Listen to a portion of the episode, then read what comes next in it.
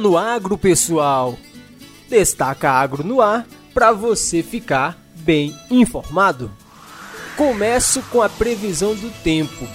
Olha só, a indicação é de chuva volumosa no Brasil Central nessa quinta-feira. Previsão de chuvas mais pesadas e a qualquer hora do dia, além de temperaturas máximas mais baixas do que em dias anteriores, especialmente em Goiás, Distrito Federal e na região central de Mato Grosso. São áreas de instabilidade formadas por ventos que sopram a mais de 10 km de altura e que organizam nuvens carregadas. Somente numa área entre o sul e o leste de Mato Grosso do Sul é que o tempo fica aberto e com maior amplitude térmica, por causa da influência de uma massa de ar seco mais ao sul do país.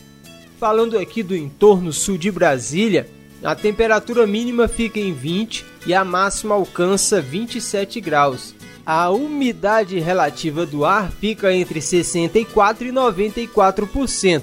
O volume de chuva previsto pode ser de até 40 milímetros em algumas regiões.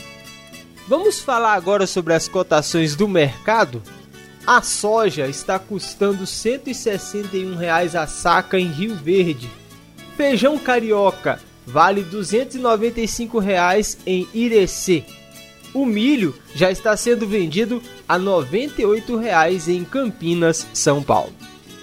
Vamos falar agora sobre cinco passos para você que quer iniciar uma fazenda de gado de leite. É isso mesmo. É um ramo que pode ser atrativo porque apresenta um alto potencial de lucro e requer baixo investimento inicial. Você sabia que o Brasil é um dos maiores produtores de leite do mundo? Pois soma uma média de 35 bilhões de litros produzidos a cada ano, de acordo com o IBGE. Esse ramo de atividade pode ser atrativo porque apresenta um alto potencial de lucro, mas demanda baixo investimento inicial.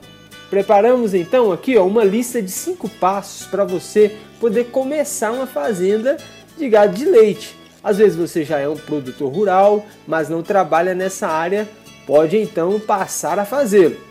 Primeira coisa é um lugar adequado.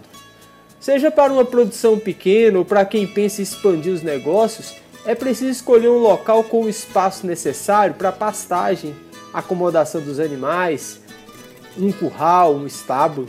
Para a produção de pequeno porte é recomendado o uso de um hectare de terra no mínimo. Também seria bom estar perto de estradas para escoar o produto, também de uma fonte de água segura para o consumo dos animais. Isso faz toda a diferença no sucesso da produção. Uma segunda coisa importante: planejamento é tudo.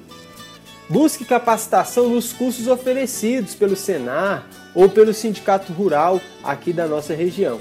Com isso, você vai ter o conhecimento para evitar erros no manejo do gado. Terceira dica importante: infraestrutura necessária. Como estrutura mínima, o produtor precisa ter cerca de 2,5 metros quadrados por cabeça, uma vez que o bem-estar animal tem influência sobre a produtividade do leite. Quanto melhor a qualidade de vida dos animais, mais produtivos eles serão. Além disso, é bom investir em ferramentas de transporte para o produto ou para os insumos da sua propriedade. Quarta dica importante: ó, cuidados com o gado. A atenção com os animais começa na escolha de raças que mais se adaptam ao clima da nossa região.